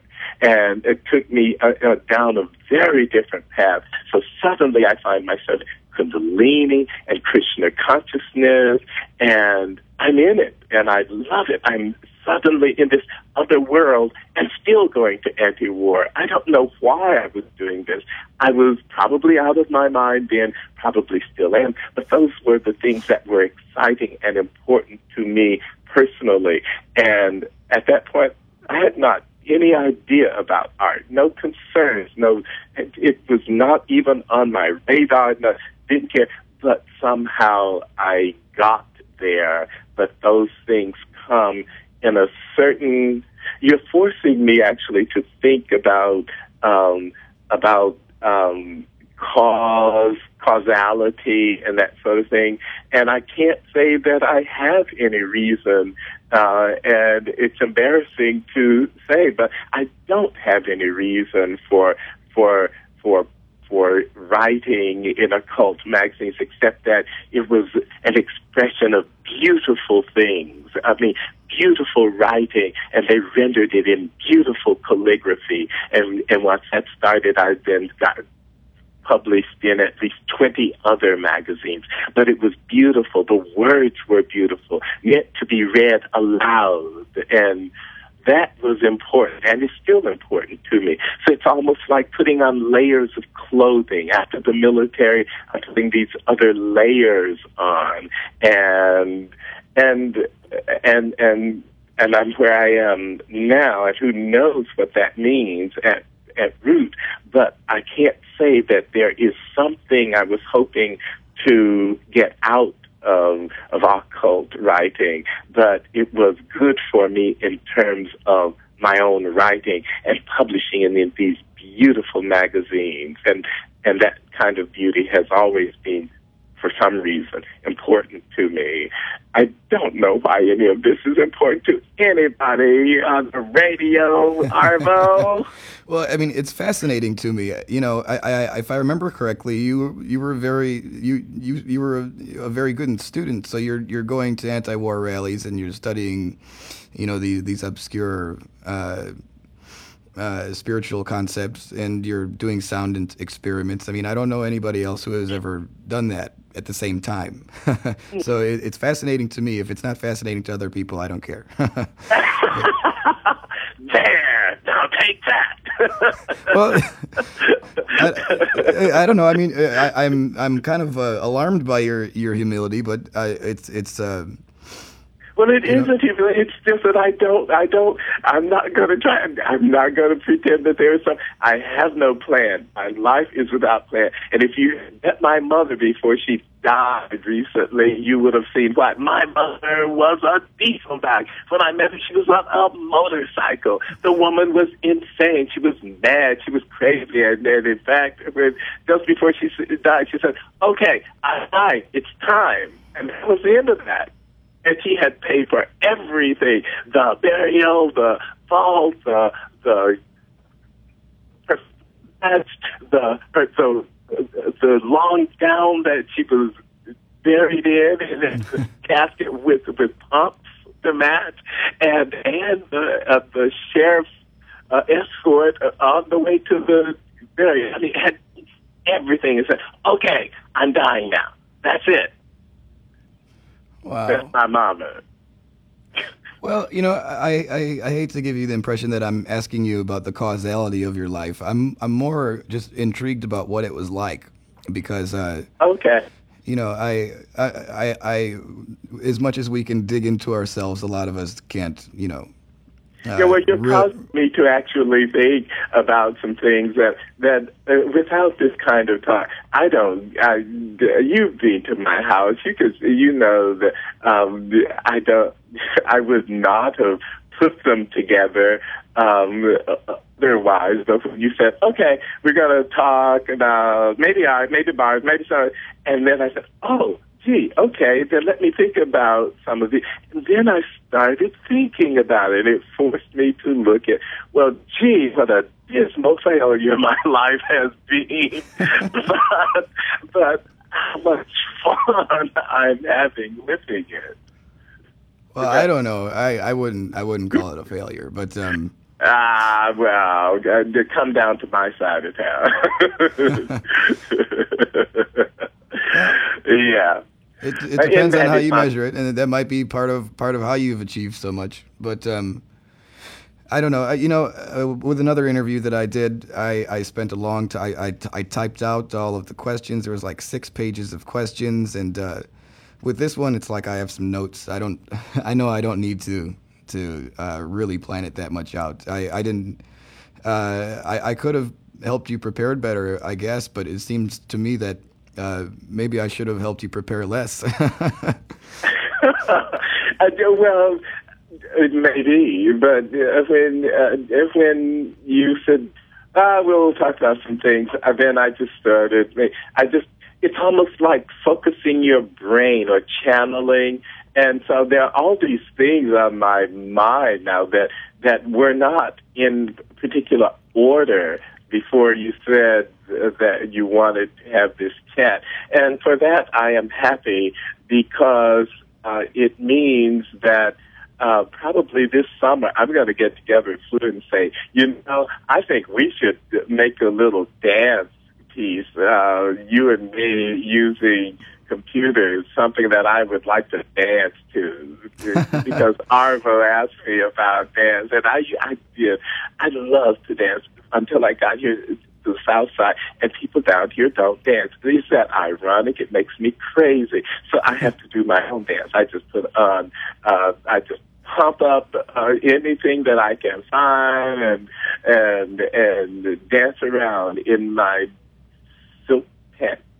Well, I have to admit, I'm one of those people that don't dance, but uh, only unless it's uh, unless it's to make myself or other people laugh. But uh, you know, it, it's uh, you know, I, I don't know if I ever told you this, but I started out with electronic music, trying to make uh, a kind of industrial dance music, and I, I just failed, and I failed terribly, and it start, I, it became uh, experimental noise music before I had ever been listening to noise music. I mean, I think that my if I was to be int- if I was to be influenced by something that caused me to start making noise music, it would be something like Atari Teenage Riot or uh, you know uh, KMFDM or something like that. But um, uh-huh. so well, so see, I, I do have a little bit of a history with dance music, but not a uh, a, a fruitful one, I guess.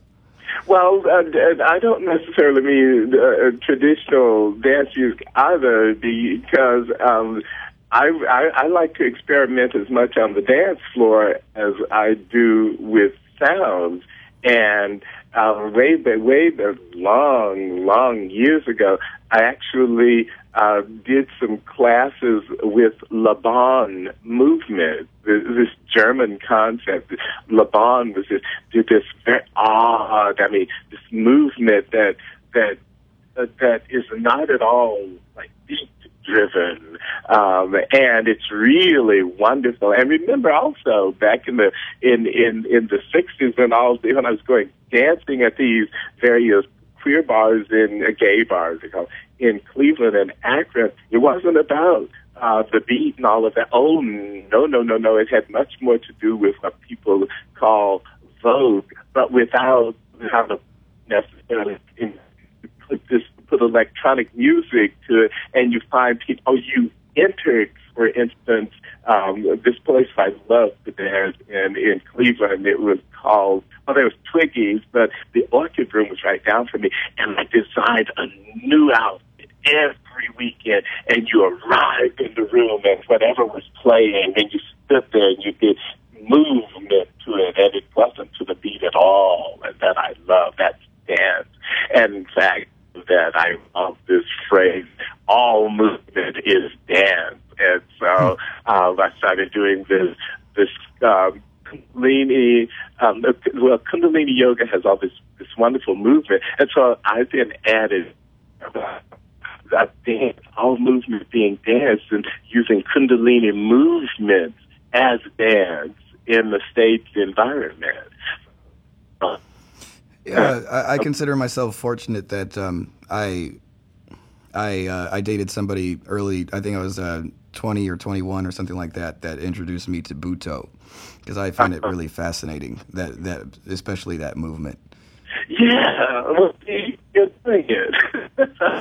okay, now look, uh, it's midnight, Arvo. Um, we gonna have to continue this another time. I have to be up in five hours. Okay. Um, can I can I have two more questions? Okay. All right. Uh, one is uh, when did art come into play? And the second one is uh, I know that Ono is doing Alice in Wonderland did did the soundtrack to Alice in Wonderland, and I wonder what the what the motivation or the uh, approach to that was. What you know, did you did you think about uh, uh, the Mad Hatter at all when you were making the music? Okay.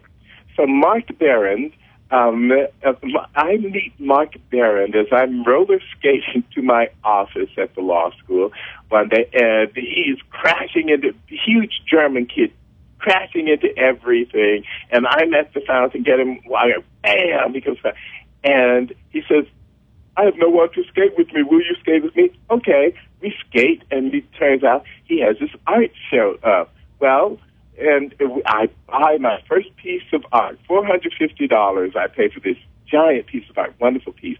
Well, as it turns out, Mark then has a uh, how did no we we then become roommates, and P. Michael uh, decide had at that point decided that Kathy and he and I are going to do this. Mark then he convinces Mark to buy a guitar and not take lessons.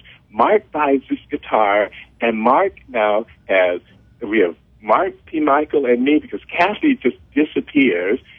So Mark, as an artist, and his whole family are artists, decides that we're going to have we're creating Abiogenesis Studio okay, suddenly I'm dealing with artists. And it didn't matter at that point for me personally, except that wherever there was art at Northwestern and the law school, we then played these openings. We played uh, both campuses, Chicago and uh, Evanston. And then later, in two, skip ahead, because I told, I create with Mark, and and and in fact, we create Abiogenesis Studio. P. Michael, Travis, and Mark, and and it's in our house, and it's really fun because Mark knows all this stuff. I know nothing. P. Michael is at the School of the Art Institute, so it worked very well. Um, my ignorance, even, and so later in 2001, when I go to, uh, I w- by then I was going to Paris regularly. And I go to Paris and I'm at the Picasso Museum and various other places, and then suddenly it hits me in Paris, where all of where they show you that art, um, the, the evolution of modern idioms, including African masking and all of that, and and and where does um, where do Picasso's uh, concepts originate? Uh, damn, this is mine. I got on the next flight, came home, bought some art materials, and the next morning at six o'clock, I started painting. It was as simple as that, 2001, and I have been painting ever since. And and and and religiously every morning I do some stuff. Um, so then, uh, now my work is in Tokyo. Uh, my Tokyo show just came down last week, and another um, one man show will go up in Tokyo next April, and that's fun. And uh, I have another show in Europe this at the end of, of this summer. Then um, the um, the next question was about mu- and there's much much more, of course, to talk about art, but uh, I think that it, it, we probably should focus it on some aspect of our what do you want out of it because um, my interest in it has as much to do with the uh, with the concept that that uh, I learned in Mississippi or that I grew up with in Mississippi that um, that art is, art is decadent. Art has the, the art for art's sake really has no bearing on um, life to a Mississippian, uh, black Mississippian at least. And so that's how I grew up. And so um, any work, any art pieces that you find from Mississippi black artists are functional items, and so that they became known as art outside of Mississippi, but it's in Mississippi they're functional, and so that has everything to do with why my art looks the way it does, rather than this is a piece of work that is good for its for art's sake, not at all.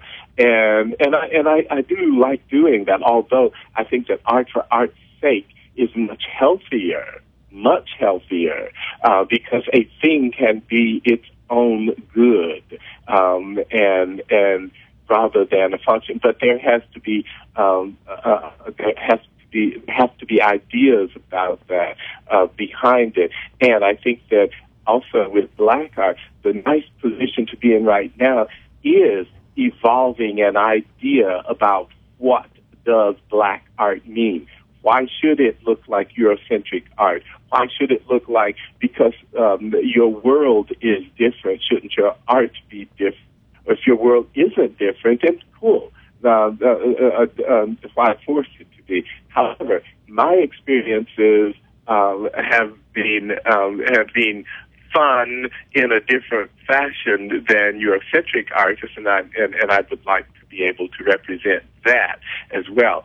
Now, the sounds that we use for um, Alice in Wonderland um, were uh, James Fotopoulos saw us do heroin, the, the song, Lou Reed's song heroin in Bridgeport. The first time he saw us, and I cannot believe that there I was doing heroin, wearing this dress and frightening people because I had a machete hmm. and I'm singing heroin, and I, I absolutely cut myself out of this dress with this machete, and people backed up. They thought that I was losing my mind. but I was in it. I, the, the song has always had had a very strong meaning for me. That's where James Fotopoulos. That's where James Fotopoulos decided. Oh no, should do a part of this soundtrack, and and so then after that we get the script and and and look through well what is happening? And it's re- it was the concept is a really really great concept. And it goes off to P. Michael and P. Michael says okay here's what we are going to do. And then uh, we turns out we were um, we played the studio out God, near I've forgotten the name of it. It's way north um, near Wisconsin, and out of the blue, we did. We had been think, poring over it in rehearsal, and then we said, "Why not now?" And we did this, um, and then it became a matter of editing. Shannon, Shannon Rose Riley out in California, uh, then edited what we did and added her overlay because, as you remember, she was one of the original Ono members, and so um, that's how it came to be what it is, and it's actually a lot of fun. And you may have heard that we're going to be doing it later this summer. Yeah, I'm looking forward to seeing it. I didn't get to see it at Elastic Arts when it happened last time. Okay. Uh, well, this actually will be um, um, I'm, I'm not sure how much of it. Yeah, we didn't do all of it there, but uh, here I think P. Michael wants to do the whole of it, and besides, it's going to have James Fotopoulos's film uh, screening uh, either behind it or at least with it, depending on how the space works. Cool. That'll be fun. Yeah. Okay, Yvette, you are an insomniac. You are not. You love to be up. I am not an insomniac. I am going to bed. It was wonderful to talk to you, darling, but I go. Thank you so much, Travis. Bye bye. Thank you. Sleep well.